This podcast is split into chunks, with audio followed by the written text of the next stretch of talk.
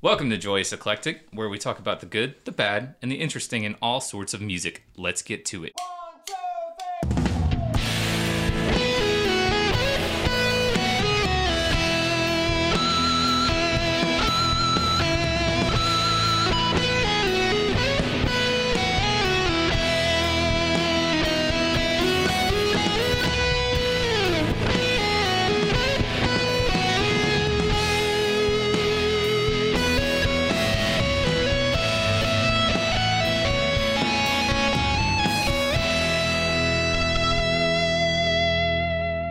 Up, guys? Hey, Hello. hi, How hello. are we doing? Good. Good. Here. Everybody Yeah. having a solid week? So far, so good. Yeah, it is Yeah. Monday, so Yep. my, yeah, my week can't be too bad yet. Today was Yep. my day off, so yep. What have you guys been listening to? So this is Parker. Hey everybody. Uh, just so you can keep getting to know who's who. I've been listening to a band. Uh, I feel like Chad likely would have heard of them, but maybe not. Uh, called Totorro.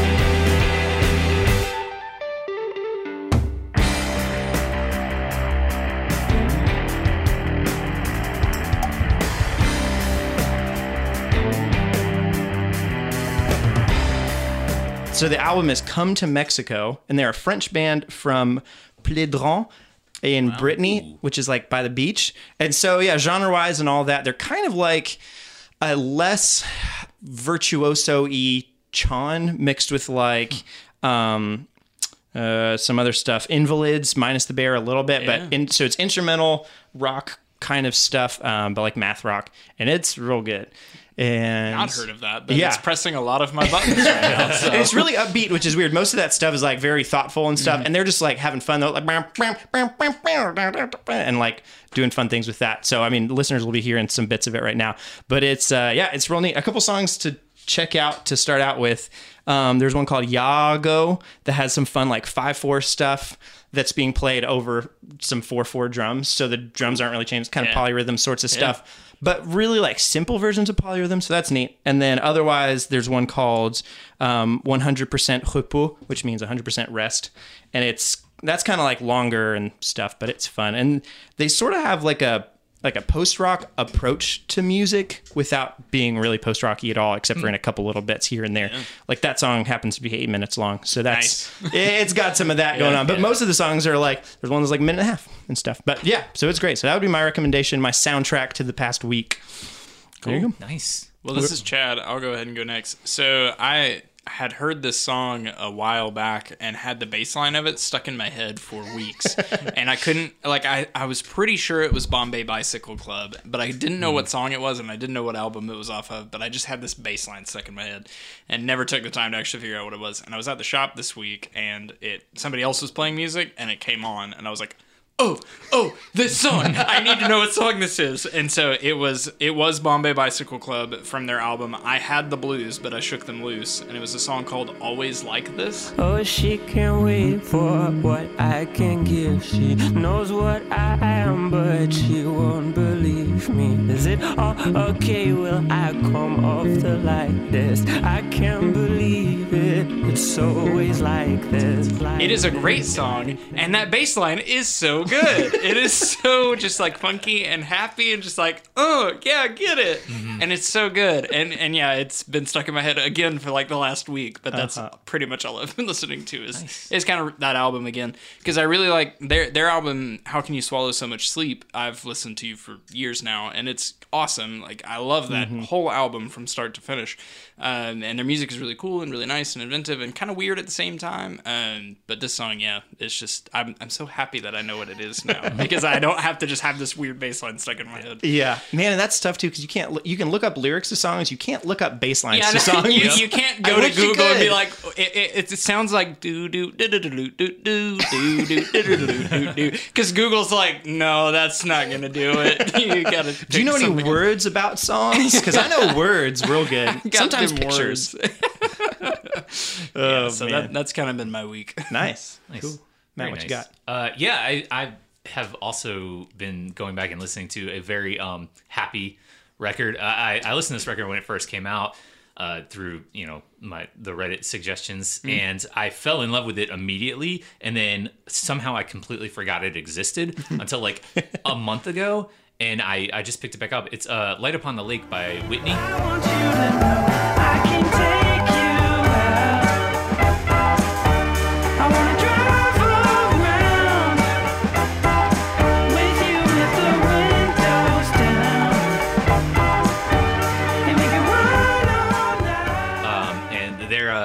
Relatively new band. They put out this record in 2016, uh, and it's their only um, full length record to date. And it's it's kind of a shorty, but it's a goodie. Uh, and it's it it is uh, like it's a real goodie. Uh, like every song on this record is just it, it- it's so it's I don't know they're.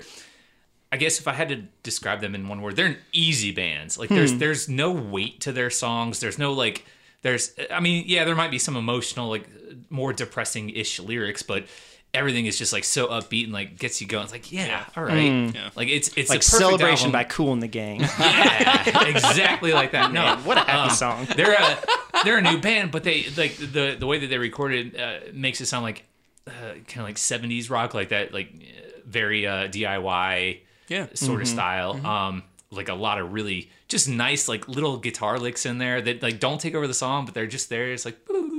They're like, oh, hey, there's that. It just like puts a smile on your face. Listen to Yeah. it. Yeah. Um, a couple of the songs on there I really like because they're they're the total road trip songs. Like they're just the songs that you want to like go cruising at night along the beach. And uh, one of the songs I would recommend to start out with is called "No Matter Where We Go," and it literally has like the lyrics in there like "Just want to drive around with you with the windows down." And it's like, yeah, that's exactly what I want to do. it's just like a good grooving, like a boom, zoom, kunt, boom, zoom, kunt. and it's like very just it's just good. And uh, the other song I would suggest on there is another very like beat like centric syncopated kind of thing uh it's called golden days which is kind of like the big hit off that record uh but i really really enjoy it and yeah like i said it's been totally putting a smile on my face Yeah. nice. I really, I do. There's like a soft spot in my heart for like text painting and songs that feel like what the lyrics are about. Yeah. And Yep. It's just like, oh, that's nice. Yeah, it's very refreshing. Yeah, there's part of me when like writing stuff, I almost have to fight to not try to do that. To Yeah. where I do it like too much in a dumb way, like Well, not in a good yeah, way. yeah. But There's it's, a it's great when balance it's done. Yeah, when it's done, great, man. That's so fun. Yeah Uh, cool. Well, those are great soundtracks for the week. Uh, let's get into the main bit, the cool bit segment uh, for this week, which will be drum part. So here we go.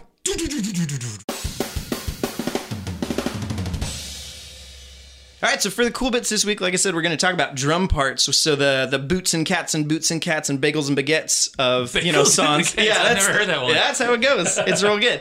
Um, so that's what we're going to be talking about. And so uh, yeah, let's get into it. the first one. Chad, you're up. First. Yeah. So, what you got? so my first one is actually probably the most just standard thing that I brought today, which is fine. Um, but it's uh, you'll probably know this one. It's "The Outer Banks" by the Album Leaf. I love Uh, that song. Yeah, it's such a great song. Uh, the whole album's really great because it was recorded in Iceland with the Sigur Rós guy, and like Uh-huh. it, the whole thing just it, it's so nice and so Mm. uh, so cozy. It's got such a good soundscape to it. It's so nice to listen to, and Mm-hmm. but he, he's got so many great textures that kind of happen throughout the whole thing. The reason I picked this song specifically is because the Outer Banks as a song has a pretty long ramp up before it starts going somewhere, uh, and it and it's in four. Like Mm-hmm. it sits very nicely in four.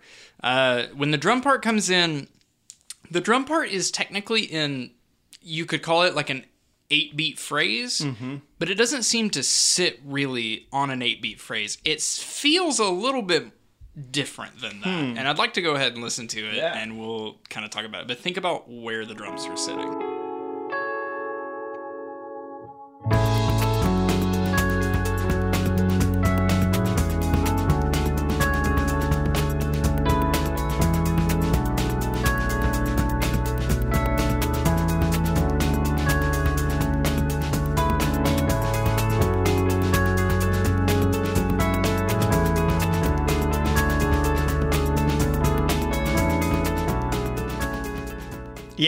Yeah. Exactly. There's such a good groove, but it doesn't really fit with the guitar parts and like the key, the Rhodes parts that's happening there. Yeah. Um, it almost kind of sits on like a three three two, Mm-hmm. or or a six and two beats uh, meter if you want to think about it that way, um, which makes it feel pretty different, Mm-hmm. but it still fits in that traditional eight bar phrase. Yeah. Yeah, because one, two, three, four, one, two, three, four, one, and like, yeah, which is interesting, and especially the way it complements with the like digital drum or the you know Yeah, his little electronic bits that he yeah, puts in and there's some bit where those are going instead of going on the three, they're like on the two and four, which is like or on They- the well, yeah, like the electronic parts sit in a more like traditional meter with Uh-huh. four four and you know an eight bar phrase, but then the drum part sits in this weird like six and 2 Uh-huh. thing, and so they they sort of hit on opposite beats. And Yeah. It's just really fun. I love when songs do that. Like they, you have the electronic drums that you know are are keeping the kind of more grounded beat, and then it gives the drummer more freedom to do whatever they want. Yeah. and I think that song is especially prevalent. Yeah. Yeah. Um, I think it helps with like all the kind of off time like small snare hits. Yeah. like ghost to, like, note where kinda he- things. Mm-hmm. Yeah, it mm-hmm. seems like like when he when he hits that accent, it's like. You never know when it's gonna appear. Yeah. it's Yeah. like the snare, like it's constantly going, but it's still like such a smooth beat. Mm-hmm. Yeah. Uh-huh. It's very Yeah. warm. And I think, I mean, the theme that I went with with the ones that I picked that we'll look into a little bit later is drum parts where the other stuff going on isn't like super technical where the drums are crazy because Yeah, they're following the other stuff but they're just like there's a simple they could do something really simple like that could just be or what if Yeah, it wanted yeah. it could be boots and cats yeah, the four But- on the floor just normal. but instead he did something cool because uh, it's a cool drum part yeah, yeah, it, and, it, and it, yeah, no. We, so when they're recording this, I mean, it was literally just kind of a like, I don't have a drum part in mind. Like I have Yeah. these electronic bits or whatever that are sort of flavor, but you can kind of do what you want. And I was like, okay, like, Yeah. you bet and he did this thing, and the um, the guy who is the album we listened to it was like, it doesn't really fit, but it fits really well. Yeah. And so yes, that's exactly right. Yeah. You know? What's funny is I know this song so well that I had to make myself realize that it was doing something weird because well, no, I know. it's yeah, so natural if to you, me. If you just Hearing it so know many the drum part, it doesn't Yeah. sound weird. But Yeah. when you think about, oh yeah, the snare hits happen on like Yeah. three and then six and then like eight. So Yeah. it's this weird timing. Yep. That I think is a really interesting discussion of meter versus like the feel of the meter. Yeah. Because if you talk about the tempo of a song, the feel of it can be very different. Even if you even if you play a really normal riff in a four four time signature, it can still feel like a re- weird rhythm just because of where you put your accents. Mm-hmm. Yeah, because that things. first bar, because like you said, it's like a two bar phrase where the first bar is in halftime and the second bar is in normal time. Because if he just went boom, down, down, boom, boom, that would just be like regular time, Yeah. and the other Yeah. one is halftime like that. Man, that's super cool. it's Yeah. cool. Matt, what you got for yours? All right, uh, my first pick was uh, one of my favorite songs as of recent. Uh, I love this band so much. I got to see them live in October, and it was one of the most like awe-inspiring live experiences I've ever had. Uh, it's the band LCD Soundsystem, and the song I picked is off their first record. It's called Disco Infiltrator. Uh, and yeah, before I talk any more about it, I kind of just want to listen to it. Sure.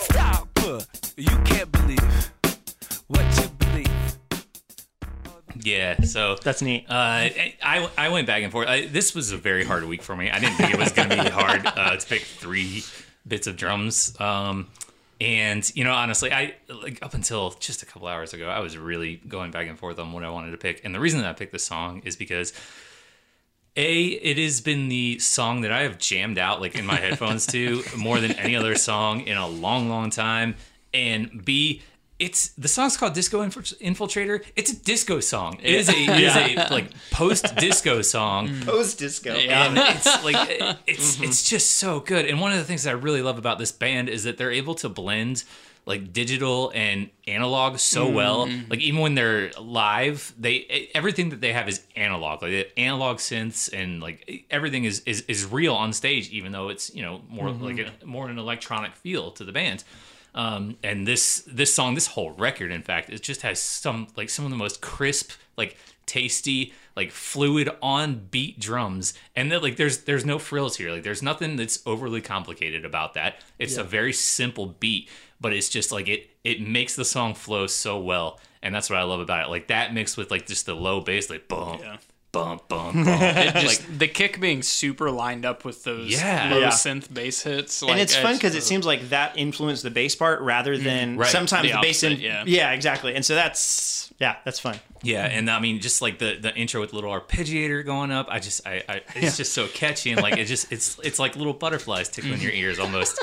One thing that I do really like, I know this isn't the drum part, but that mm. little arpeggio, there's one little phrase right before it kind of takes off or whatever that there's reverb applied to the end of that arpeggio. Hmm. yes. And it was like, Oh, It's like yeah, some well, yeah, it's like they're turning up the knob on Yeah. the on the reverb, and then they turn it And like right back down, back, and then yeah. start it over again. yeah. Um, think that's that's kind of a topic for another time. But Yeah. I, I, yeah.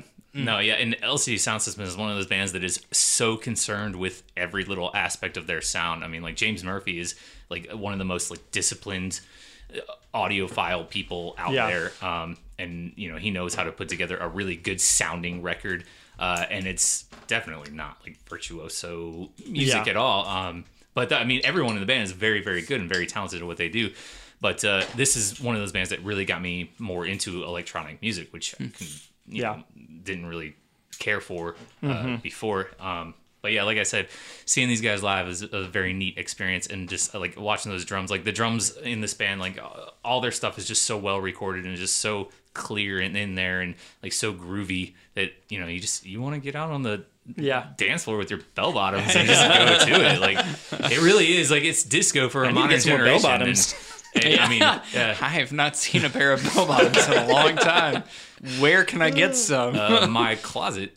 For the truth That comes is out. cool.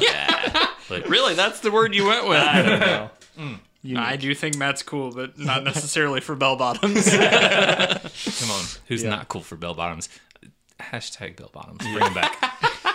All right. Uh, Yeah. I can talk about that all day. Man. Parker, go. Yeah, sure. Uh, I'm gonna play mine first, actually, and then talk about it, and then I think I'm gonna play it again real quick at the end. It's pretty short. It's 15 seconds long. Nice. Um, the only thing I'll note is it's not the drum part for the whole song. It's just like a, a little bit in the song or whatever.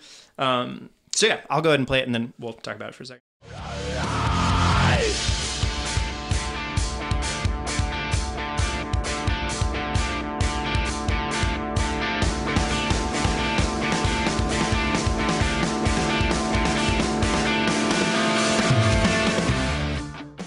So obviously Chad knew it because he was he was uh, motioning along with it as we were going. So um, it's emergency broadcast. The end is near by Underoath on their song "Lost in the Sound of Separation" or on the album "Lost in the Sound of Separation." And this song actually it had the whole thing has two drums drum sets recorded. Aaron Gillespie's on one side, who's their regular drummer, and then Daniel Davidson from Norma Jean is on the other side, just completely panned, which is interesting in and of itself. So there's a lot of stuff where they're doing similar things but different, and they were tracked together too, which is really fun. um, so this part, I remember hearing this and being like, "What is going on?" when I first started in like whatever ninth grade or something.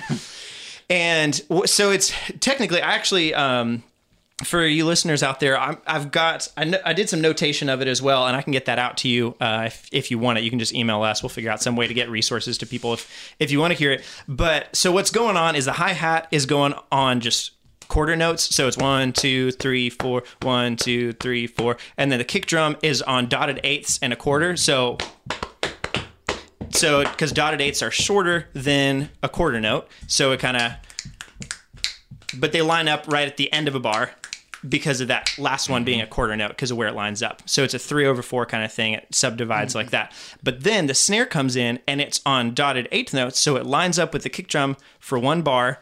And then it doesn't go to a quarter note. It stays on dotted eighth notes to where it keeps going and starts not overlapping with the rest anymore. So it's and then it so it keeps going like that until all at the end it all lines back up again. And the first time I heard that, like I said, I thought it was just the craziest thing, and it took me so long to figure out how to play it on drums until I figured out not to think of everything separately, but instead to think of It's like one kick snare, kick snare, yeah. kick snare, snare kick, snare kick, snare kick, and then then it worked out fine. Um, but that's like one of my favorite bits because it's it's like mathematical and Yeah. cool. But it also sounds just kind of chaotic and neat at the same time. So I don't know. Those are my thoughts. real it, it, it's really fun with that kind of stuff because you're you almost it almost sits on a triplet Yeah. in the in the top so you That's do get I was that like thinking. three on four kind of feel to Uh-huh. it and and you're right you have to think about it differently because if you think about it mechanically like Yeah. what your arms are actually doing when you're playing that stuff it's like how do you do this I, my kind of my entire approach to drums has always been think about beats just in this like cohesive thing and like the beat that you're playing. Yeah. and so that kind of stuff i like i just really enjoy it because it, it just feels so good Yeah. and so locked in even though everything's kind of happening yeah. in these different that's why you can't play like i've listened to subdivisions of like you know three or four that makes sense mm-hmm. and it sounds like a real beat. And then i listened to it was like seven over thirteen or Uh, whatever, yeah, where and it's just numbers over numbers, and it's just a computer doing it. And there's no way to do it because you can't hear it in your head what it sounds like. It just sounds like mud. It's exactly. Yeah, it just sounds like things. But this kind of mm-hmm. thing also sounds really different when you when you have pitched instruments doing the thing. This is mm. something that drums do really well in this instance because it, it's such a like cohesive beat. It makes sense. But when you hear pinch, pitched instruments doing that, it doesn't always register with you mm-hmm. exactly what's happening, or especially if it's two of the same instrument Yeah. doing it, it, you can get lost in like who's doing what and what is the mm-hmm. exact rhythm. I don't know. because drums are a lot more intentional rhythm wise, obviously, and people know that like, oh, if it's doing that, unless the drum is really bad, like that's on purpose. Yeah. There's a song where I tried to do this kind of thing where, and it's there, but I had it turned down really low. It's in uh, my song "Breathing in Fire" from like 2012. But there's a little guitar part at one point that's going, and it's like yeah, doing yeah. that same thing, but um, while other things are doing exactly the dotted eighth and a quarter thing mm-hmm. but because it's just one note it, you can kind of but it's it's way more awkward than if it's drums like you said well, for sure yeah yeah yeah. yeah. Cool. I don't know. So that's that. Um, here I'll. Nah, I won't play it again, but you can listen back to it if you want to. But uh, yeah, so that was that bit, which is I think real neat. Um, yeah, Chad, what's your next one? Okay, so so my next one is um, it's an interesting time. I, I really like this song, and so I, this is the band that kind of got me into chip tune to begin with. I really like chip tune now. um, this is by a band called Anamanaguchi, and if you can get past the like main selling point of the song, the song is called Meow and there's a very particular reason why. Uh, if you can get past the like what feels like a joke part of this song, it's a really cool song and it's really catchy. Um, and this is a band that like when they play live, you know, they have two guitars and a bassist and a drum player, but they also usually have either a Game Boy or an old Right. NES system, and it's playing kind of like a backing track. Okay. But it's all they so they do programming for that to make it to make the sound cards from those old systems just play backing tracks and it's really That's cool really and you get a lot of like really classic sounds because I grew up playing video games and so it's all super nostalgic for me. 100%. Um, but what I really like about this song specifically is yes, there's a drum part happening.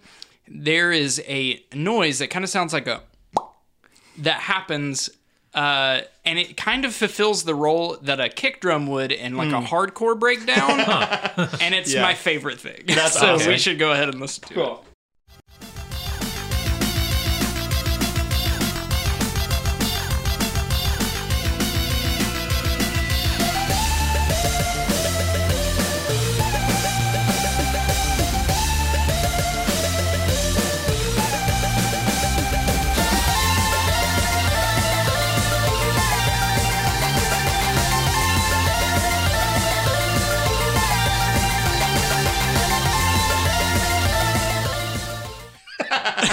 goodness Yeah, gracious. so yeah. Yeah. It's, it, it just does that little like do and it does it so precisely and yeah. you hear it and you're like well that's kind of odd but then you listen to it again and you're like no that's the kick drum and a breakdown like yeah. it's so good and it's so happy and i love it so much yeah it's very happy that's for sure you said like earlier you didn't know if i'd know all the songs i'm sure this is the one you did not yes. think i would know 100% yeah, no, absolutely. Right. 100% i don't know a whole lot of people that listen to chip tune. Um, i have really been getting into it though and it's a lot of fun sorry matt you were so saying there's something. there's more bands out there like this Oh, for that? sure. So like this, this is really kind of like on the outskirts of chiptune. Not not because of like they're not good or something, Right. but because it's not just chip based music. Okay, So like yeah. they have real instruments and there's real Mm-hmm. guitars and drums that were happening in there. Um, but there's bands that have a lot more just chip stuff. Or Mm-hmm. Starscream is a band that has a lot of chip, chip stuff, but with real drums, and that's pretty much the only real instrument that they seem to be using. Or a lot of other stuff, but it's all kind of centered around like using old video game consoles to make this music and kind of program it That's in. very interesting. It's Yeah. a lot of fun. Yeah, I don't know. Especially like like I said, I grew up playing a lot of RPGs where you just hear the same like chip tune melody over and Uh-huh. over again. And so when I started listening to this, it was like, oh, this makes me feel like I'm six again. I don't know. There was something in there that was almost like Pavlovian for me. Like I, I felt like I was being rewarded as I was listening. I need That to was in catch the a background. Pokemon. Ding, something. Yeah, like some coin noises from Mario. Yeah. No, Man, what sure. if every good thing you did in life you just got coin noises? That would be great. Yeah. I'd be so good at so many more things. Oh man, Matt, what's your what's your next one? Uh, my next one is Death Cab for Cutie. It's a song off their album Narrow Stairs. Uh, it's called Cath. Uh, this is a very, very popular song. I'd be surprised if you haven't heard it, but uh, maybe you haven't. and you just um, never perceived the drum part. yeah, uh, yeah, and that's kind of why I picked it, is because this is a very popular song. Uh, it's probably one of this band's most known songs. It was definitely the biggest single off that album. Yeah, for, sure. Uh, I think what that album came out in 2008. I want to say That sounds about right, something yeah. around there. Um, but yeah, this this is a very interesting song, uh, primarily for me because the along with the lyrics that are so well done, like just so poetic and beautiful and everything done. Mm-hmm. Really Uh, the- storytelling. yeah, it's just a it's a really really well told story in the song.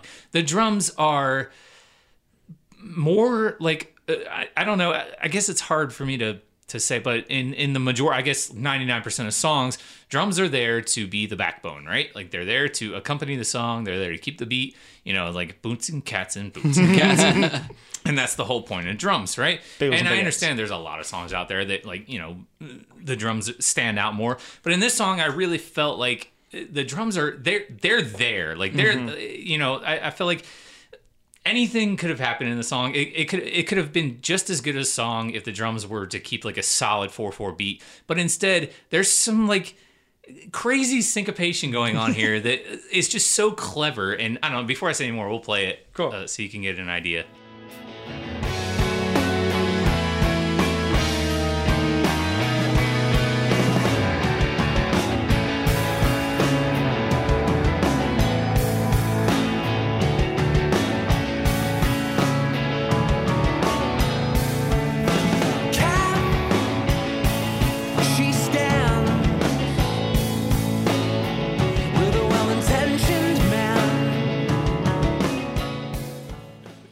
Yeah, but anyway, so that's Yeah. that's what the, the the verse sounds like in that song, and it's just it, I don't know. There's something so cool about it. It's like you know, it's it's a very well developed beat, especially for a band that's as big as Death Cab is. Like they definitely had kind of indie roots. But, Yeah. But Jason McGerr is really cool um, because he is a much better drummer than he sounds Yes. like on the albums. yes, Yeah. Like he'll do workshops and stuff, and his hi hat foot is ridiculous. He makes so much work with his left foot. I don't know how he does it, um, but he he does this really interesting thing where he'll uh, kind of think about the song and think about what kind of drummer would play this song or like what age group would play this song? Because he talked about it with i think it was uh, i will possess your heart where he was like you know this song kind of sounds like something that a teenager would play and if i were a teenager what kind of beat would i play over this Yeah. and then he does it so it's kind of like method acting but for drumming That's Very really and he, interesting. he's just a really cool drummer And that's another song, "I Will Possess Your Heart," where Yeah. the, it's just a, a beat that, like, I don't mm-hmm. think anyone else would think to play. Mm. You know, it's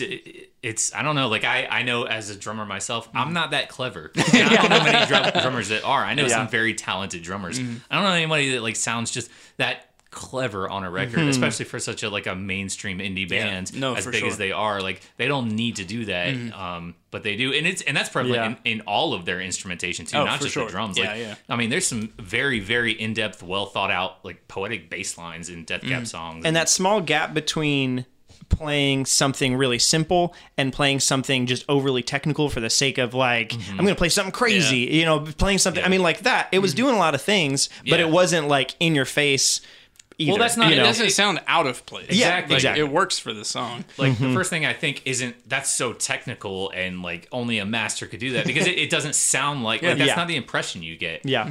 You know, I Yeah. It's not until you dig into the song that you're like, oh, that's actually a really weird drum part Yeah. that probably hasn't happened in a mainstream song ever. Exactly. So Yeah. that's pretty cool. Man. so Yeah. Yeah. That's my pick. Yeah, I Nice. could talk for a long time about Death Cab, I'm sure but we, we should probably should in the future. yeah, in the future we'll talk more. So, uh, so this is Parker again. Uh, this one's a little more unconventional because it's more conventional, I guess. Um, it's Play footsies. Oh yeah, thanks. I just touched Chad's foot. How cute. Um, this one I was working at a restaurant and it came on the radio, and I was like, I remember this song. And that drum part in the bridge is legit, and that was about it. So it's uh, this is a, a bit of a surprise song or whatever. But we'll, I'll play it and we'll talk about it. Probably everybody will know what it is, but here we go. Except for me, apparently.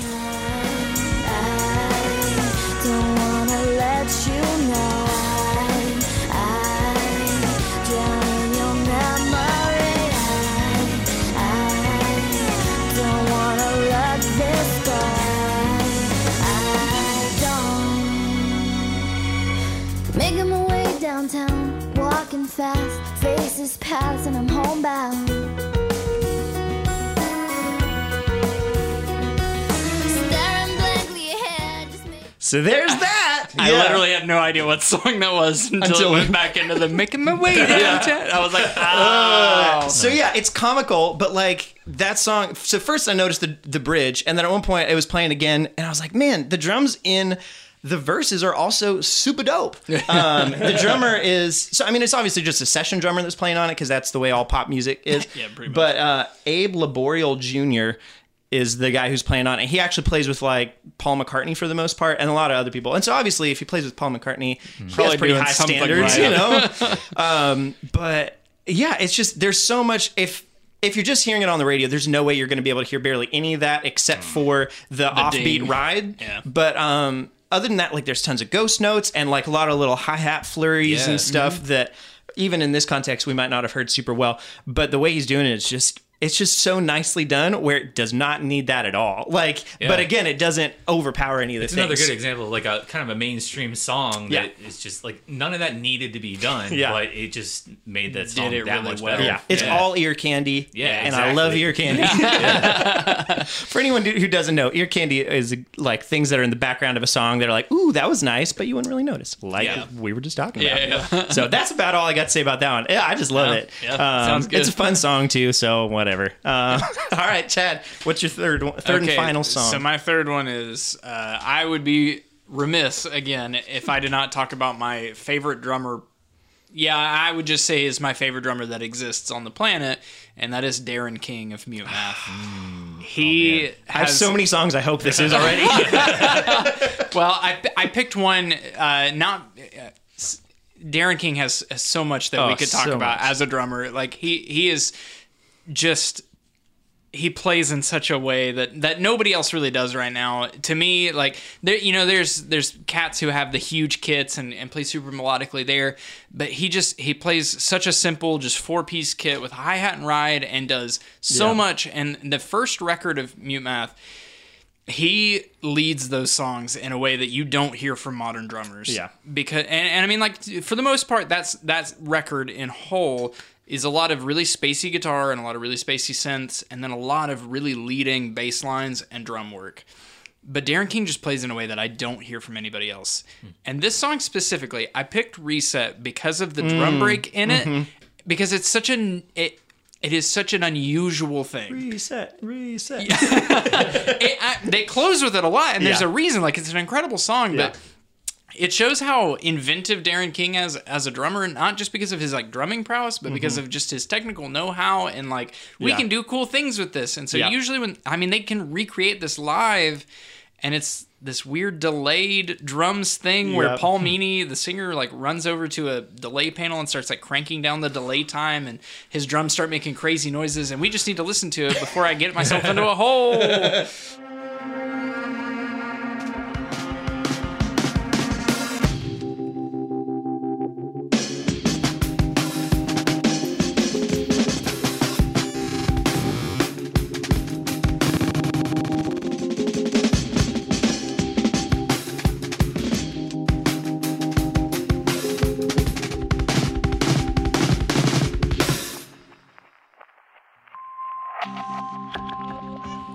so good. He's so good.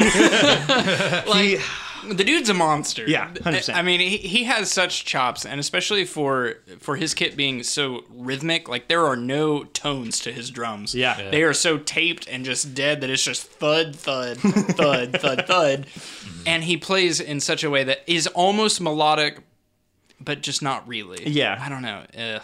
No, yeah, for sure. I mean, he's playing. It's all that stuff was also. I mean, it's a great drum break because he's mm-hmm. doing like not just a lot of the same. Th- he's taking similar ideas and like extrapolating on them, mm-hmm. but not reusing stuff too much. But also not like sometimes drum solos or something like that could always have things where you're doing like 12 different things all in the same and then there's not like a feel to the overall thing but i know i just used the word thing a lot and that was really vague but i it was real good No, yeah, Darren King is just real good, and Mute Math is real good. Yeah. their first album specifically is some of the most influential music to me as a musician. Just Yep. like Greg Hill's guitar work on that album is super good. Paul Meany just as a front man is Mm-hmm. amazing. Uh, Roy Cardenas, Jr., yeah, like such a good bass player, and leads that that first album in a way that you don't hear from bass players. Yeah. Like he carries so much melody in his bass playing that you Yep. just again you just don't hear that. And then obviously Darren King. Yeah. The other Uh, drum part I was hoping it might be was is from Burden. Um, it doesn't matter right now because we're not playing it, but it's got a really awesome little drum. Oh, yeah, yeah, yeah. That the bit end right of there. Armistice. is just- Yeah. yeah, Oh, Armistice. so good. Yeah. Yep.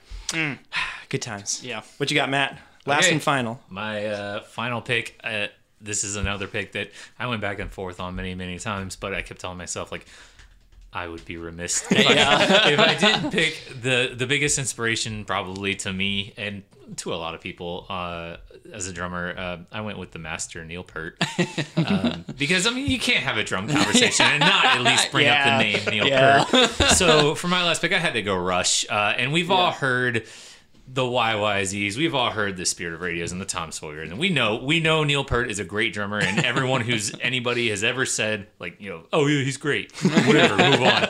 Uh, but Neil Peart was a huge inspiration to me as a musician, um, because and not only because of his drumming, but because of his songwriting. A lot of people don't know this. He wrote the majority of Rush's lyrics uh, and orchestrated their songs.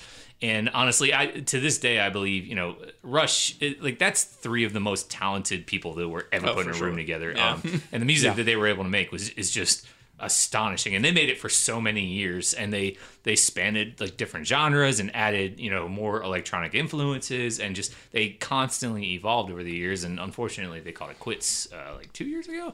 Um, but you know it's They'll be time. back. Yeah, yeah. They're all back. Once they're like, you know, I could use an extra couple million. like we could do a stadium tour again. Yeah. Um, but yeah, I mean, honestly, it, it- I think the reason that people talk about Neil Peart so much is because it's true. Like he really is one of the best drummers that ever lived, and he was a huge inspiration to to to a lot of different genres too. Like to to rock, to metal, to indie, to hip hop. Like it's all there. And yeah, he played the giant kids, and, and sometimes like you know you go back and watch, and you're like, okay, like do we really need a 50 piece kit? Like Kind of showboaty sometimes. it's, yeah, but it's a little showboaty from time to time. You but I, do it I 'cause you do have believe, roadies. honestly, he is one of the the the more like you know, uh, I, I guess like melodical. I don't know how Yeah. to describe it, Mhm. but Yeah, you know, like his his playing is just great. You know, and, and he's clearly inspired by some of the best. And uh, I picked a song that uh, I I hope that some people may not be familiar with. It's off uh, Rush's fifth studio album called A Farewell to Kings, and the song is called Xanadu. And uh, the the album itself is only five or six songs, but each song is quite lengthy. And this song is about 11 and a half minutes, and it just goes. It starts in one place and ends somewhere that's Uh-huh. just. It, it, it transitions way, way, way, way. I guess too often, but there's a lot of changes in this song, and it just goes all over the place. So I, I try to pick a, a, a more like memorable clip that kind of really shows off his Yeah. his playing. And I, I guess listen closely when you hear this. cool.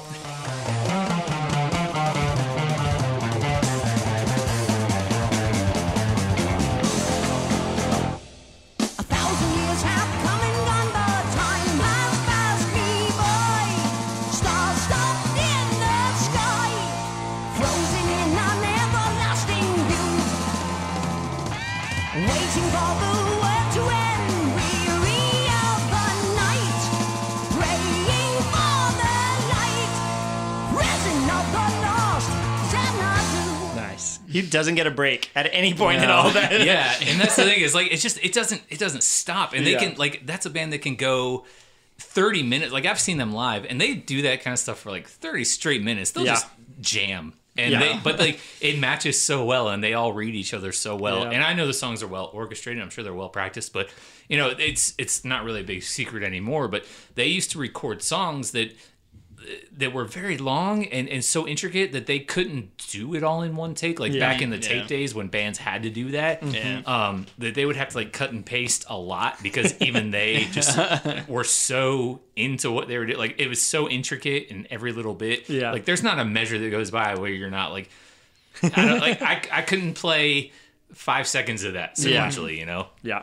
um, and that's that's why I really appreciate it. And yeah, you might call it showboaty, and like it's just whatever. It's just like a bunch of crazy noise. But like they, I think they were one of the original band. Like no one else was doing that in the early 70s mm-hmm. Well, and realistically, once you get to a certain point, you can do that kind of oh, thing, oh, yeah, and people sure. eat it up. Like, I, Yeah. I, not to say that it's like uncalled for for the songs or anything Yeah. like that, but I mean, like Neil Peart is who he is in that band for a reason. Yeah, and exactly. like, if you went to a Rush show and he didn't play like that, you'd be like, well, that was really weird. If you went to a Dream Theater show and they didn't Yeah. do that, or like I mean any of that kind of Yeah, stuff, yeah. like people are going largely for the virtuosity as Yeah, well. exactly. And so and it's it's built into the song, Mm-hmm. and like obviously it's not like they're taking you know a minute from the song away right there to like hey now let's show off the thing. It's like no, Yeah. that's it's worked in there the whole Yeah. time.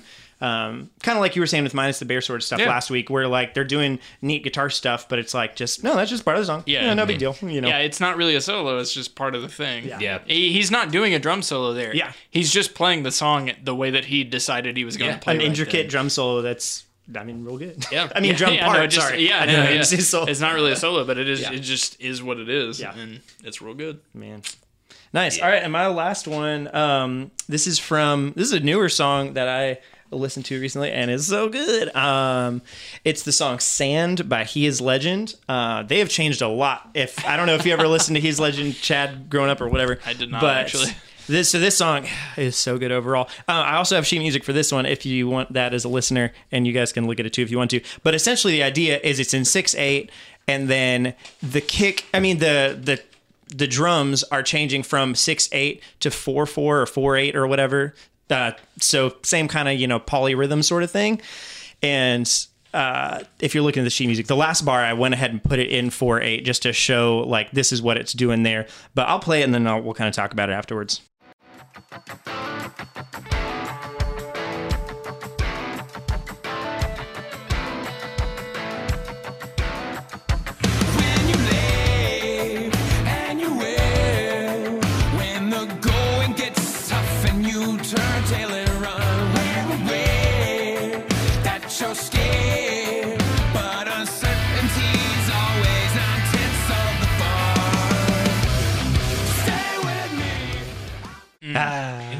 Yeah. Th- those moments where everything lines up again. Yep. So rewarding. Every every time because yeah, I like the parts where the drums don't line up with it, but then when they do finally like do a hit together, it's Yeah. just like ugh.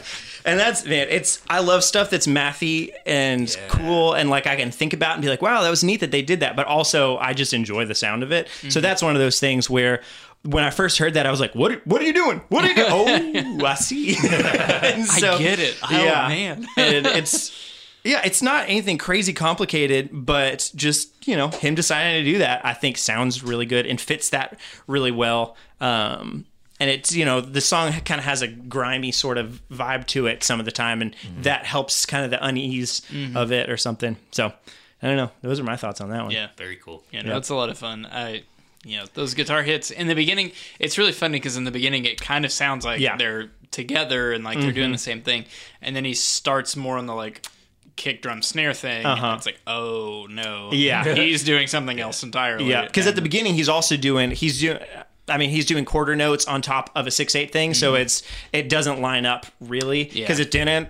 But it's a little less noticeable. Didn't, yeah, exactly. Because you don't have a thing to contrast it with too. Because if you just went didn't, didn't, didn't, didn't the whole time and did the four eight over thing, it wouldn't be as like you said as noticeable. But the fact that he switches between six eight and four eight, it's like real, real, real, real cool.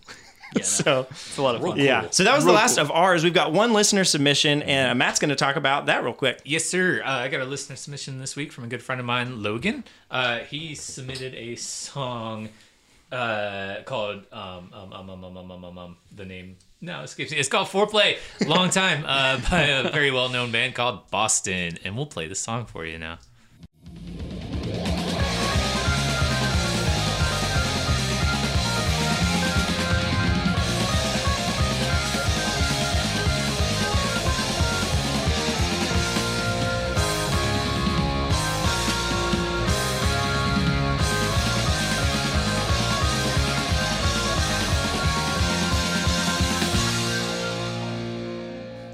Yeah, so uh, Logan says my favorite drum bit has to be from Foreplay a Long Time by Boston. About 30 seconds in, uh, it kicks up to some deceptively weird drums. I remember playing the track on Rock Band many, many times before. Yep. I, Yep. it takes me right back. Identify. Uh, before I can even pass the segment, uh, it's both a cool drum section and a fond memory for me. And I have to agree. I remember playing that song on yeah, Rock no, Band. like, absolutely. yeah. yeah, uh, it's uh, uh, Rock Band did that a lot. They made songs a lot harder to play on Rock Band than they were to play in real life. there, there's something to be said for like the placement of a cymbal, Yeah. and, and the way that rock band pads are set up. That's very It true. Yeah. makes it really hard to play some songs. Where like you're you're wanting to switch between the hi hat and the Yep. left crash, and it's like nope, that's the same thing. You're gonna stay right there, bub. yeah, Yeah. which is just odd. But no, or if you're like me and you had never heard the song before Rock Band, and your friends are like, "Oh, let's play this Boston song," and you're the one who's been like playing songs on Expert all night. You're like, "Yeah, this is fine. We can do this."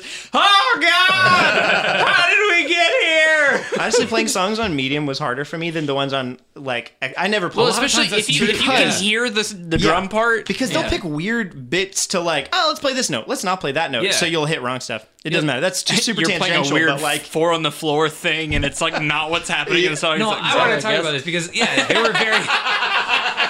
they were There's no Super rock band going to be such a thing. super inconsistent. A lot Yeah. of the times there are no choices, it's like I wish they just picked like we're gonna pick just the 16th notes or just the eighth Yeah. notes instead of like mm, we'll pick this one and then this other one randomly over there. Like no. that's not how that's this works. Challenging. Yeah, right, exactly. so yeah, it can um, be harder to do that than to just play all the notes. Like through the fire and flames or whatever is real hard and stuff. Mm-hmm. But it's just like so Yeah. you can just go like I'm Yeah. going up now and I'm going down now and it's consistent. But realistically the hardest part of that song is the first the, the acoustic intro if you can get past the intro the rest of the song is not that hard That's like i mean funny. you just get your right hand going Yeah. anyway wow Just get your right hand going and boom. you got you it. know uh, but yeah, do you guys have any specific thoughts on that one besides I mean it's cool. No, I, it's been a long time since I heard that song. Yeah. it's been such a long time. Boo! This is the whatever. i hate that no, honestly, I, I gotta agree. Like, I the mean, song's growing up as a classic Time. rock fan, uh, that first Boston album is actually very, very good, and that's another Oh, yeah, group no, of very, sure. very talented musicians. Yep. Uh, yeah, that were able to pump out like hits like they were nothing, but you know, and I think there's something to be said about that. To to make an album that's like nothing but hits all the way through is very, very good. So yeah, Yeah, so that's it as far as cool bits for this week. Um, if we'll announce what next week's cool bit is right at the end, but if you guys have submissions for that, that would be awesome, and we'd love to uh, play that and talk about it a little bit. Uh, but yeah, we're, we're going to take a break right now, and then we'll come back, play a little music game, talk about some stuff, uh, and and that'll be it. So we'll see you guys in just a second. Hey everybody, hope you're doing well. I'm doing the same thing in this segment right now as I did in the episode one. So if you already heard that, then you got the memo. But just in case you missed episode one for some reason, uh, feel free to go back and listen. But this segment right here, it would just be a short spot where normally we would love to take the music that you made or that you want to plug um, that you're part of a band in or something like that. And if you could send that to us in some way, we'd love to plug that music so the rest of the community can also hear it as well. So just email us at joyouseclectic at gmail.com or reach out to us on social media in some way and we'll start up that conversation. And yeah, right here is where uh, we'll be talking about that moving forward. But for now, let's go ahead and get back into the show.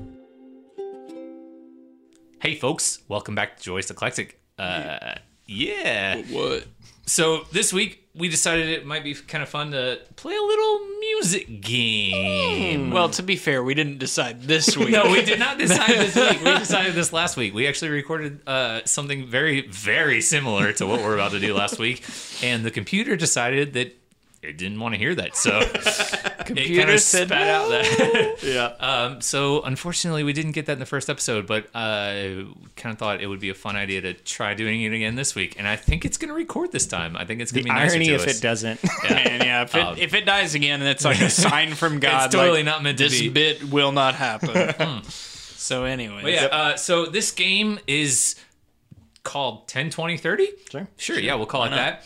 Uh, and basically, the way it works is that I am going to read some hints at songs, uh, three different songs. One of the songs came out 30 years ago in this time period of this year. Uh, one of the songs came out 20 years ago, same thing, and the uh, another song came out 10 years ago. Uh, and it's up to Chad and Parker to guess based on my super clever hints, uh, what the songs are. Uh, so yeah, without further ado, further, Further ado, And also back just in the year today, a bunch of dirt got all in my dirt. and I think we're keeping overall score. Maybe we're not. We Oh, could get wow. rid of that. We'll totally keep overall score. Cumulative between episodes? between episodes. oh, dang. So currently, currently Matt's at two, Chad's at 0.5. yes, Parker was the host last week. Yep. Uh, like I said, we didn't get that recorded, but yeah, uh, Chad and I were the competitors. Next week, Chad will be the host, badly. and then uh, he'll have to think of more clever We'll go from good there. things than what I have here. um, It'll be good. okay, so uh, yeah, in uh, the, basically the way it works is if you get both the song and the artist, you get one point. Yep. Uh, if you get one or the other, you get half a point. Bam. All right, so we'll go like that. Okay, uh, and please play along at home because it's really fun. okay, so uh, we're gonna start with the uh, the thirty year old song. I, don't, I don't, that's not giving away anything, is it? No. I guess not. okay, this this song came out thirty years ago in roughly this time period. Oh, I know it. Say I it. Uh, something something Michael Jackson. okay, so here's your first hint. Though this chart topper isn't about church, it contains a lot of believing. Don't Stop Believing by Journey? No. No, that was the 80s, I guess. Yeah. Yeah, that's the 80s. Well, it's 88. Is So, it 30 yeah, years ago? 88. Oh, Yeah. shoot. We're all. Oh no! Okay, so it's not about church. It has a lot to do with believing. I believe I can. No. That's definitely not 88. Um, a lot about believing. oh, man. Even I'm a believer. don't get it. Mm, No, that's definitely 90s too, the one I'm thinking. Or the Monkees, which is 60s or something. I was gonna say yeah, two versions of that Yeah. song. Man, I, do you have any other hints? Yes, to I got on to two that? more. Okay, Uh, go for it. I'm going to read all of it, no matter when you guys Oh, get it. okay, cool. All right, um, Love it. Not everybody has got a body of work like this artist. A body of work like this artist. I know some people that are listening already got it. Just screaming at me. I'm just gonna say I'm really proud of what I wrote here. I came up with these puns on Body my of own. work. Go ahead with the last one. Okay, uh, here's the last one, and I really hope you guys get it because this was probably my favorite. Uh, last Christmas, I shook my booty to Whitney this song Houston. while wearing sunglasses and tight jeans and an earring. Oh, what? Is it Whitney Houston? No, Oh, last last Christmas, I gave you my heart, but the very that person, uh, who sings that? I thought it was Whitney Houston. That's wrong. Wham! You no. got the right person. You just need to say his name. Oh, What? just don't go in the bathroom God. with him. Oh, it's Wham. Oh, oh, oh, oh, man! I don't think I know any other songs by Wham. It's not Wham. It is one of the members from Wham. oh, no. I I have don't no think idea. I know. Go for it. We both lose. This is George Michael's oh, face. Oh, no. Oh, that's what you did like such it's a good job. nice. If I knew things better, I would have. I could touch your body, I know not everybody. Yep. You really underestimate my lack of knowledge of pop music. I was really proud of that. All right, That's that okay was- though. Um, this Maybe next- we'll do 5, 10, 20 moving forward because 80s obviously is not our strong suit. So Chad's got one point after like six episodes. How did this happen? Yeah. All right. Don't let them get to you. Good Matt. hints. Bad us. It's still really good. okay, uh, this next song is from the year 1997. Oh, no, okay. it's from 1998. I'm just kidding. okay, all right. Uh, hint number one, 1998. Uh, this song came crashing like a meteor to Earth and found its way to number 23 on the Billboard Top 100 for that year. crashing. Meteor. Came crashing like a meteor. Oh no.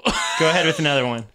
Oh, it, this this isn't one of my clues, but uh, this is another uh, little fun fact. Mm-hmm. This is this band, uh, for as huge as they were, this was their only number one Wait. uh, topping hit. Um, f- Crash, maybe, by. Dave Matthews Band. Yeah. Okay, keep going. That's a good guess. That's a very good guess. You- when you okay, said it, it so was like, well, before- that's not it. Before I say the uh, the second hint, uh, I want you to think based on that first hint. Yep. Think movies.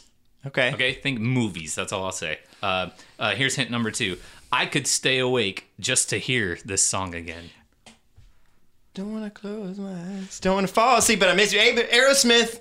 Um, oh man, but I miss you, babe, and I don't want to miss a thing. There you go. Hey, wait, time out real quick on a story on this. I comment. I one day I was thinking, I wonder if in the song, in the music video for this, if he, Steven Tyler closes his eyes a lot, and so I looked up the video on YouTube and I commented on it. I was like, man, for not wanting to close his eyes, he sure does it a lot. the comment section got so mad, like.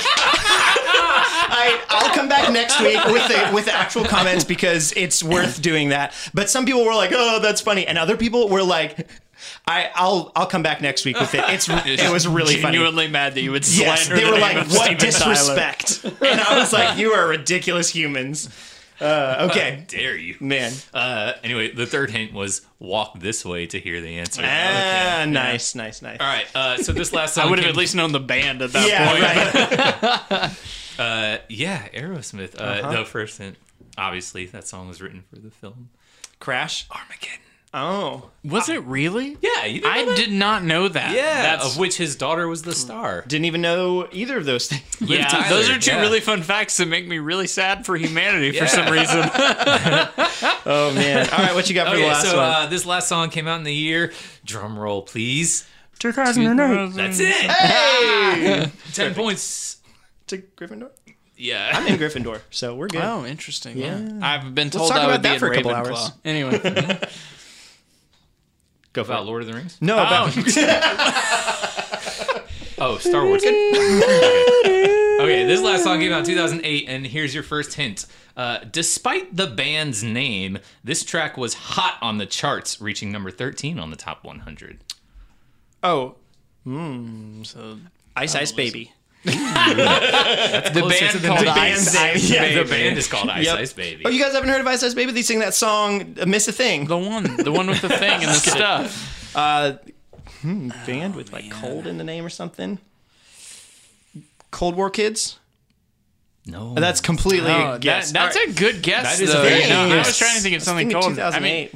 but yeah. When right. did "Hang Me Out to Dry" come out? looks. Uh, right around that time, I think. I feel like Yeah. that would have been. I could have been so smart. You Just could have been really Maybe smart a there. couple of years there. Yeah. I don't know. All right, what's but- hint, hint Uh, number two? Okay, number two. Uh, for some reason I can't explain, this song plays in sports stadiums to this day. Ooh. Wait, what's the first hint again then? Uh, the first hint was despite the band's name, this track was hot on the charts, reaching number 13 on the top 100. Hmm. Sports stadiums. Another thing I don't know anything about. Yeah. yeah. Times Chad's been to a sports stadium. Are there negative numbers in that? So basically, this is Yeah, a very big song even Yeah. now. Like it's played all over the yeah. place. All right, go for the last one. All right, the last one. Uh, National you- anthem. Got it. If you know your foreign languages, Fergie. uh, you got this. Uh, the Spanish title literally translates to "Long Live Life." Uh, should have been "Long Live This Stupid." Viva la song. Vida Coldplay. There you go. Hey! That still plays in sports stadiums? Oh yeah. What context of sport? Whatever, it doesn't yeah, matter. yeah, I guess. It's something about missionaries, so of course. Yeah. The song is about missionary position. yes. Yep. It sure Definitely. is. Oh man. They- So that, that was a great music game. Yeah. I thought it was very good. I got zero points. and we'll switch up what the games are as we go too. So Yeah, totally. it'll it'll switch it up. Spoiler alert: I'm job, getting zero fucker. points next week. Wait, you're gonna be hosting. Yeah, next week. exactly. that was my point. So, uh, so now we've got the big topic for the day, um, which is actually shorter a lot of times than the cool bits. So, um, but the topic is how should albums end? Um, eh, which is kind of an open-ended question. I did a little bit of research Mm-hmm. on it, just of my own library, and I'll talk about that after we kind of give some more subjective stuff.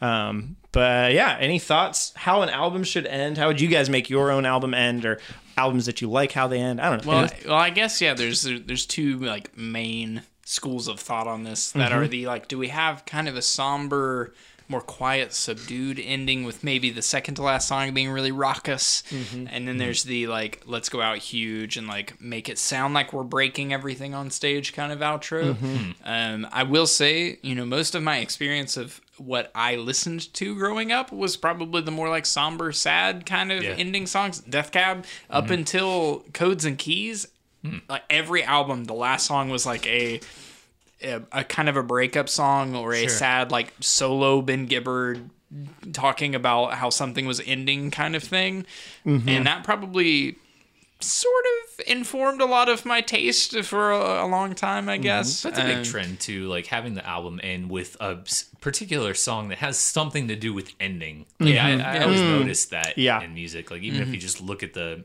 you know credits uh, like the list of songs, the last like a, a lot of times the last song has something about ending in the title. Yeah. Yeah. which I always was Or does like the Classic Crimes album, The Silver Cord, does the opposite, where the first song's called the end and the last hmm. song's called the beginning. Yeah.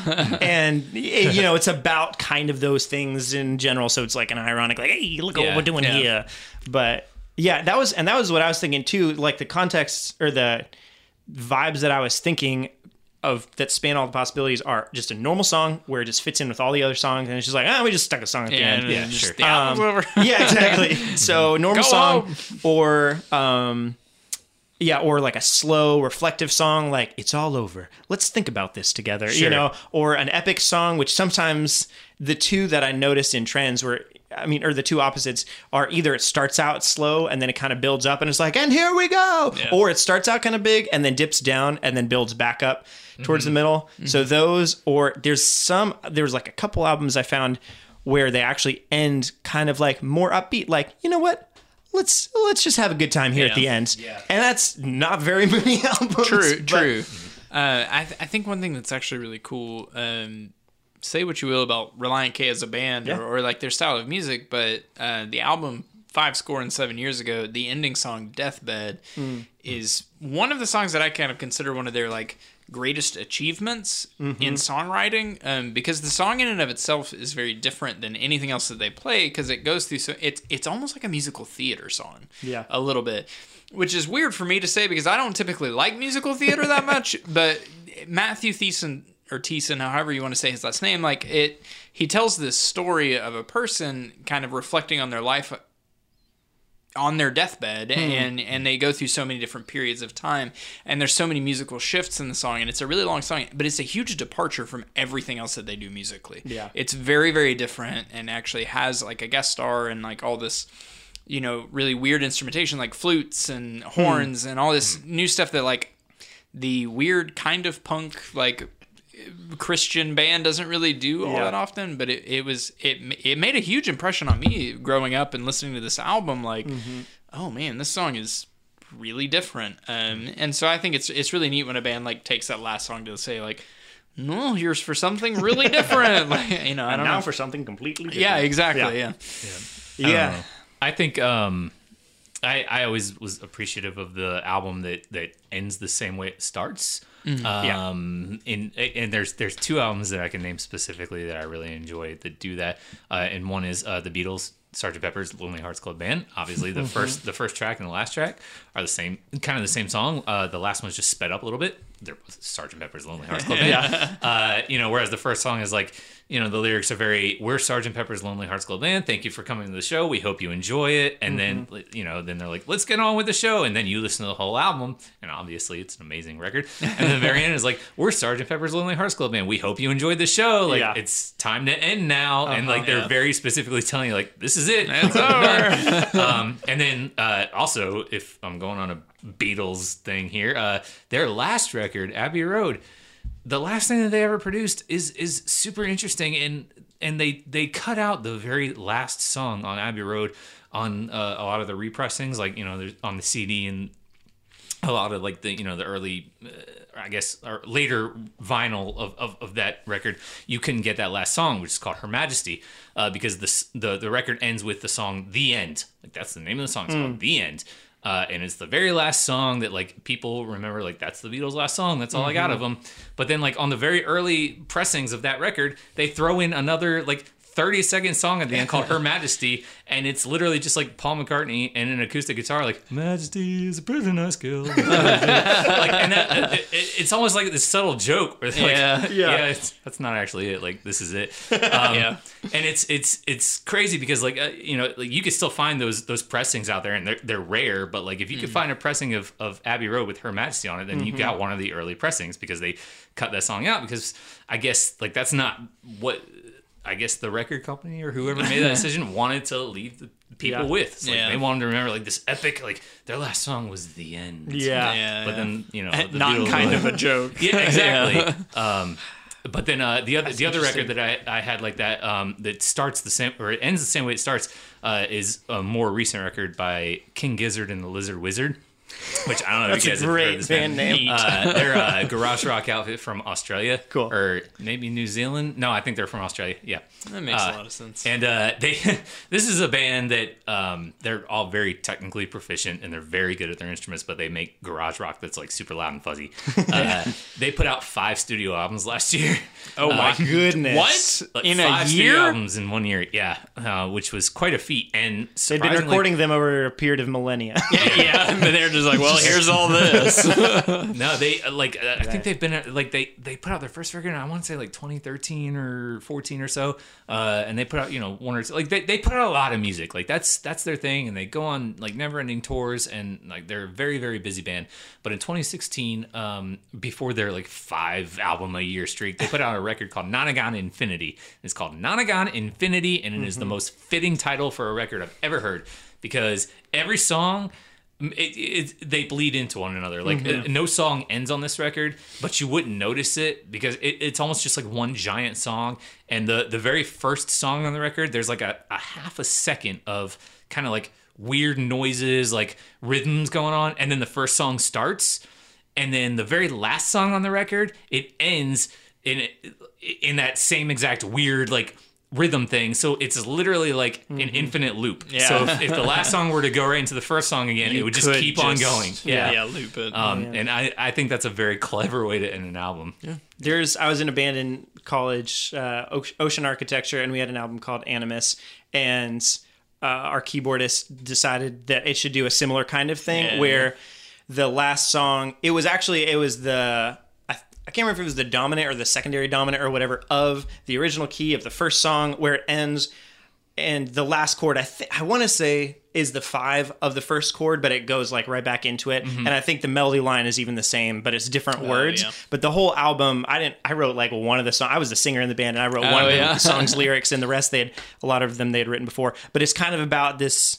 It's like very philosophical and like uh, a guy trapped in his own head and like building this entire like kingdom of things or whatever. It's supposed to be like concept album.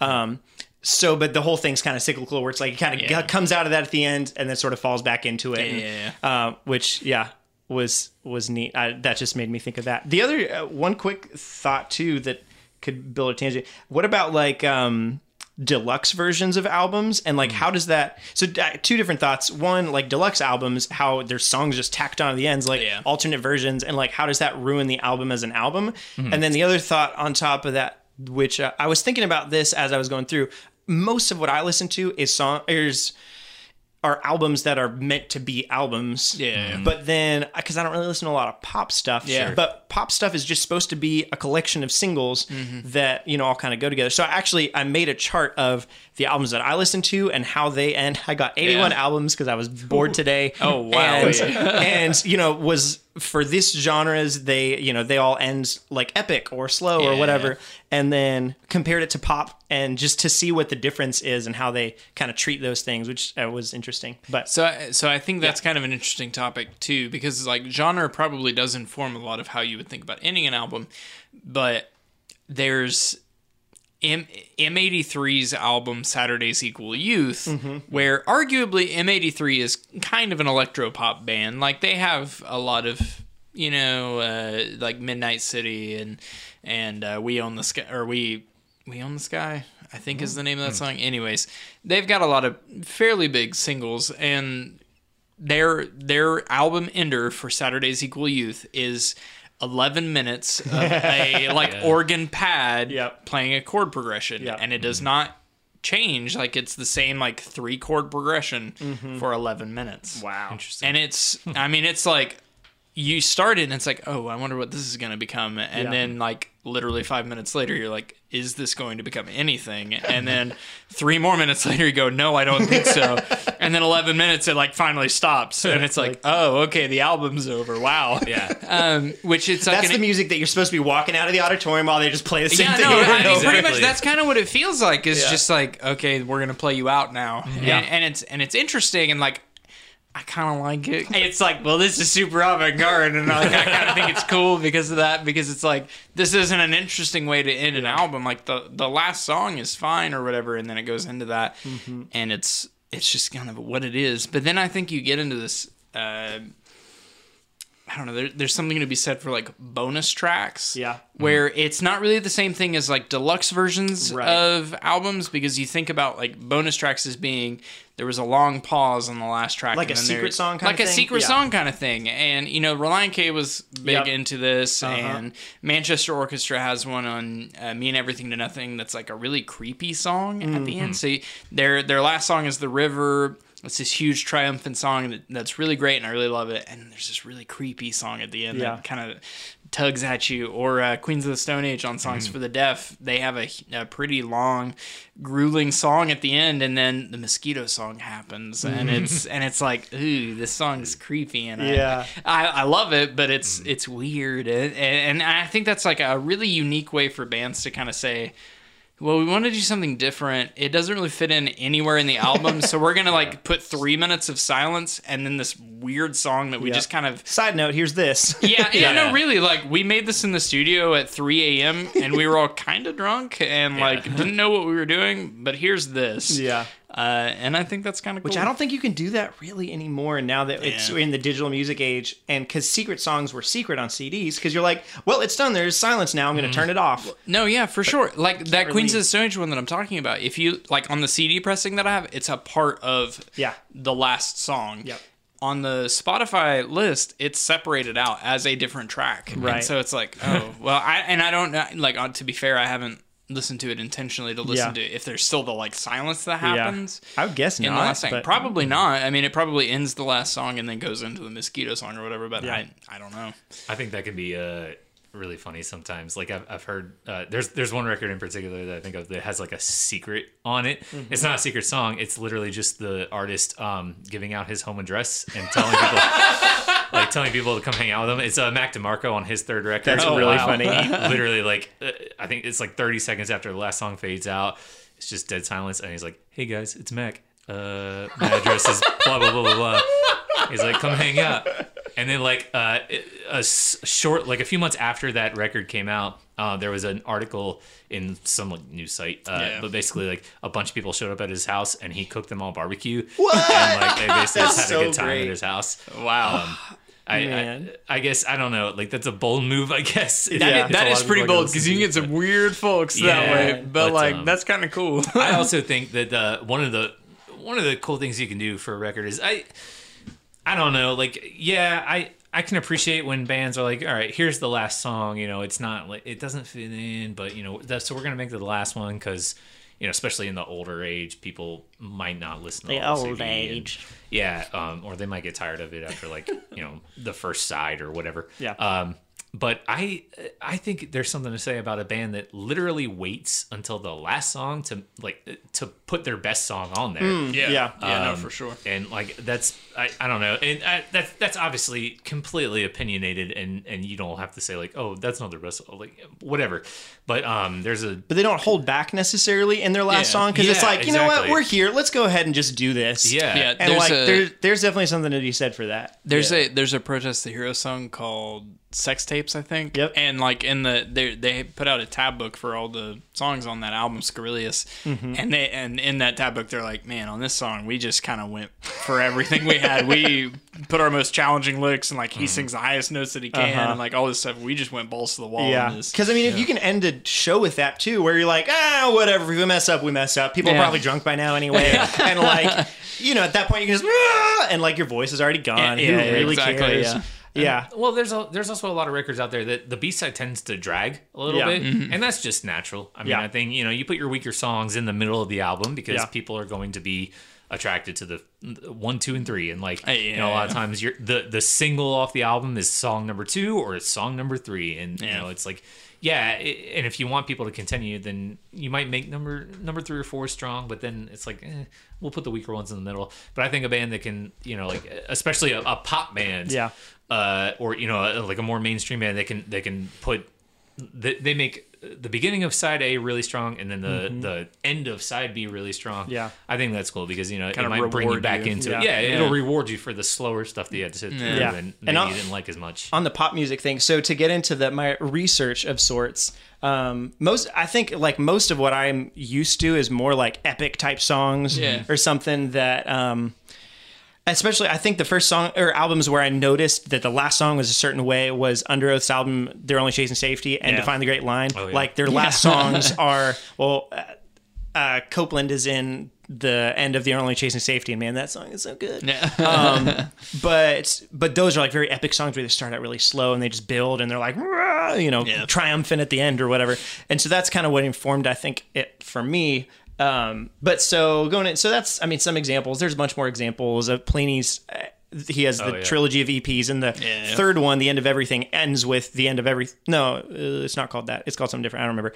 But it's very like there's a whole other thing where there's the same motif that keeps coming back throughout all those things and it comes back there and like teases it and teases it and teases Yeah. it and then does it all Themes. out and it's awesome. Um, but so the research that i did was and it kind of did what i suspected where of the 81 albums that i found so 20% of them were epic sort of an epic kind of just i guess in the sense that they were long and also that they kind of just built on the same concepts. Yeah. um that sort of thing. I don't know. I mean you probably know what i'm talking about. But 20% were epic but started out kind of regular up tempo and then dropped out and then came back. Uh, 35% were epic but started out slow kind of like those two Underoath ones uh, four or five percent were just happy songs. yeah. Just not a lot. Uh, We're just like, oh, here we go. This is where we're at. Um, regular songs, which is like just a kind of standard song, where there's 18%. And uh, I also have genre subdivisions here. I can, same place where I'll put up the sheet music, I can put up this as well if you want to see it, anybody who's listening. Do you have like a breakdown of what albums Yeah. you considered in this? Because I'd be really interested in reading that. Uh, yeah. yeah, I can I can show it to you afterwards. And um, and then lastly, twenty percent were kind of slow, reflective sort of thing. Hmm, So pretty even spread, but mostly yeah, that epic like slow first and build up kind of thing. so that really was albums that I listened to, which I will say all of which are like album albums. Um, Yeah. And so I started looking into it with pop music. I didn't honestly. I had to literally look up all the artists, so I didn't spend nearly as much time. So I only got like 15. So I didn't do even do percentages, but it was obvious that right off the bat, I mean, they're all singles based pretty much. Yeah. Some of them not so much, but mostly. And uh, there's a couple of like epic slow ones, you know, where it starts out slow and builds up. Literally none that were epic where it starts out big, drops down, and comes back because that's too much for, I guess, a pop artist to do. Tons that were just slow, like a slightly slower version of a normal song, like, hey, let's finish with an acoustic guitar. Yeah. And you're like, you know, hold it back a little bit. And then a bunch that were just regular. And then, which is mm. kind of what I was expecting too, where like single, it's a single based thing. So they're just trying to, you know, Yeah, finish it out. They're kind trying of- to make every song a hit. yeah, where it's like I could put this one on the radio as a ballad. Yeah, Yeah, you none know, if you heard this on the over radio, four minutes long. Yeah, Yeah, no. Well, Yeah. and every song has to be like self-encapsulated. Exactly. Like it can't be the ending of an album. It has to be. It's fine. and any of the as is. ones Yeah. that were like the three epic ones that I had on here, which I just googled pop albums of 2017, um, is like Bleachers, where there's still like a band as well. Yeah. So like theirs was kind of an epic, slow, then bigger one. The War on Drugs, I don't really know them, but they Oh, seem like yeah. they're more. Are you talking about a deeper understanding? Yes. Yeah, deeper understanding. So that one kind of did some of that, you know, epic type thing, but also was more of a band rather Right, than a pop yeah. artist, where it's just they're a very popular band, I guess. I don't know. Yeah, sure. So that, yeah, that was kind of what I found, which was just interesting. Um, but also kind of just confirmed what you'd probably suspect. Yeah, exactly. Um, but I mean, we suspect that stuff just because of experience Yeah. and and all that. So I mean, I think as far as if there's an actual objective answer as to you know which there's not how to end an album, it seems like yeah, it's really dependent on what kind of band and, yeah and what your kind- audience what your like. what your intention happy. is too. Yeah, yeah, totally. I think that's very interesting that only four percent of those albums ended happy. Yeah. Yeah, that's And- pretty funny. yeah To and even those to- they were like slower they weren't like um like the song happy by pharrell or whatever yeah. they yeah. were like you know slow and happy songs Sure. so as opposed to all the other ones which i put slow reflective quote unquote yeah, yeah. where you know but it was like and here we are let's finish this album together Ba-dum. you know Yeah. so yeah that was i mean just kind of as a last note on on that stuff, I thought it would be neat to kind of look at some actual things. Yeah. But um, and then so yeah, if you guys have any thoughts on any of that too, then we would love to yeah to hear that. So email us at joyouseclectic at gmail.com. And uh, we've actually got a submission from last week. Last week we talked about vinyl and digital versus physical media. And so let me read out the feedback that we got from that. It's from Ani Deal. She says, uh, My own experience of listening to vinyl is that it's a tangible experience, which you don't quite get any other way. There's something about handling the vinyl with care, placing the needle, seeing how music comes from grooves on the disc itself. It's like the music is being created in front of you. It's just a more magical experience. But I agree, I would listen to digital digital music first, then buy only my favorites in physical version. Plus, as I'm traveling right now, I really appreciate digital music. Otherwise, I would have nothing to listen to. Haha. Yeah, yeah, no, Which is I super totally valid. get that. Yeah, no, I mean it really is Wait, like so you don't bring your Crosley in the car with you? Oh, oh, that yeah, Yeah, of I mean, course. for it's a sure. digital Crosley. Yeah, uh, no, I mean, I, I totally get that. Like, I probably mentioned this at some point last week, but it's it's such a more experience. Yeah. I don't know. Yeah. yeah. So yeah, if you have any feedback on, I mean, if, if you want to listen to an older one, you can email us about that too. We'd love to just hear some feedback and whatever. Um, but yeah, that was the feedback that we got on that one. And if you have anything for this one, that would be awesome. Yeah. Thanks again. And just, yeah, if you have any other opinions on like how albums should end or anything, just send us an email again at joyouseclectic at gmail.com and we'll definitely read your email and try not to make fun of you or anything. Um, Oh, No, I mean, really, we, we do take these things very seriously, but also If you say something silly, just don't be a dingus. Um, uh, email us any submissions you have for like next week's cool bits topics, which at this point at this point is going to be bass parts. Bass parts. We're going to talk about bass parts next week because we've talked about every other part of the song, and we'd feel bad if we didn't talk about the bass because it gets left out so much of the time. uh-huh. But we love us some bass, and we love us some bass players. Uh, if you have any music to promote, all- again, email us that, and we'll help you spread the word. And you know, to our like circle of people that we're sending this to, you're gonna get some exposure, so that's always good. Uh, finally, find us on Facebook, Twitter, and Instagram as at Joyous Eclectic, and please rate and review this podcast so we can move up the charts. I mean. We're just gonna shamelessly say like we need help getting exposure, and any sort of thing you can do is gonna be helpful at this point. So mm-hmm. please help us and share this podcast. If you if you know anybody who's like interested in analytic views of music and, and art and that sort of thing, and just the idea of that, share it with your friends, neighbors, weird scruffy cats. You know, I don't I don't know anything that likes music. And anyways, you know, be joyous and eclectic, and we'll see you next week.